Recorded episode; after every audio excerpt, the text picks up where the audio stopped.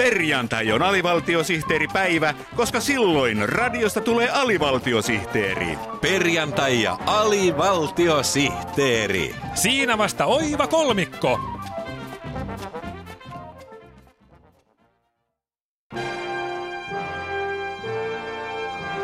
Maailmanpolitiikan arkipäivää. Tämän päivän jakson nimi on Perjantai. Euroopan unioni ei ole vielä selvinnyt edes Kreikan kriisistä, kun edessä on uusi uhkakuva. Asiantuntijoiden mukaan tämä uusi synkkä pilvi EUn taivaalla on pahempi kuin vuonna 2008 alkanut eurokriisi, vuonna 2014 alkanut Ukrainan kriisi ja meikäläisen vuonna 2009 alkanut keski-iän kriisi. Koko Euroopan unioni on nyt kuilun partaalla. Mitä tapahtuu, jos kaikkein pahin toteutuu? Mitä, jos Paavo Väyrynen eroaa EUsta?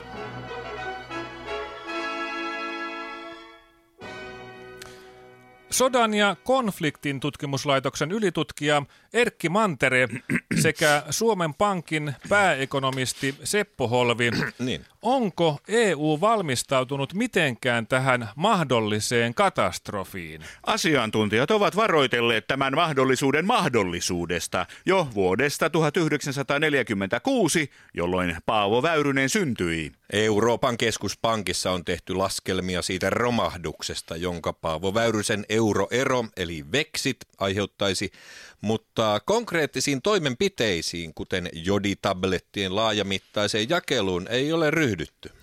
Yksimielisiä ollaan varmasti siitä, että Paavo Väyrysen ero aiheuttaisi niin taloudellisia kuin turvallisuuspoliittisia vaikutuksia kaikkialle Eurooppaan. Näin on. Paavo Väyrynen sijaitsee Venäjän naapurissa. Ja jos sinne syntyy tällainen liittoutumaton alue, se horjuttaa koko mantereen turvallisuuspoliittista tasapainoa. Jo huhut Paavon euroerosta ovat lisänneet Venäjän sotilaallista liikehdintää Itämeren alueella. Jos Paavo Väyrynen eroaisi Euroopan rahaliitosta ja siirtyisi markkaan, niin seuraukset olisivat katastrofaaliset.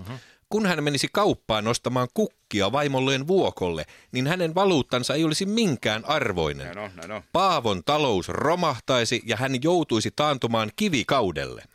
Kestäisikö EU sitä, että yksi sen vaikutusvaltaisimmista jäsenistä siirtyisi keräilykulttuuriin. Sodan ja konfliktin tutkimuslaitoksen ylitutkija Erkki Mantere sekä Suomen Pankin pääekonomisti Seppo Holvi? No se voisi kestää jonkin aikaa ihan hyvinkin, mutta viimeistään 15 minuutin päästä sotilaallinen tyhjiö aiheuttaisi dominoefektin ja seuraavaksi Timo Soini eroaisi EUsta ja Israel Eurovision laulukilpailusta ja se olisi yhtenäisen Euroopan loppu. Tämä on syy, miksi Euroopan keskuspankki EKP ja kansainvälinen valuuttarahasto IMF ovat tukiostoina hankkineet 1,4 miljardia paavoja vuokkomukia. Ja nyt pitää vaan toivoa, että 1,4 miljardia kahvimukia piristävät Euroopan taloutta riittävästi.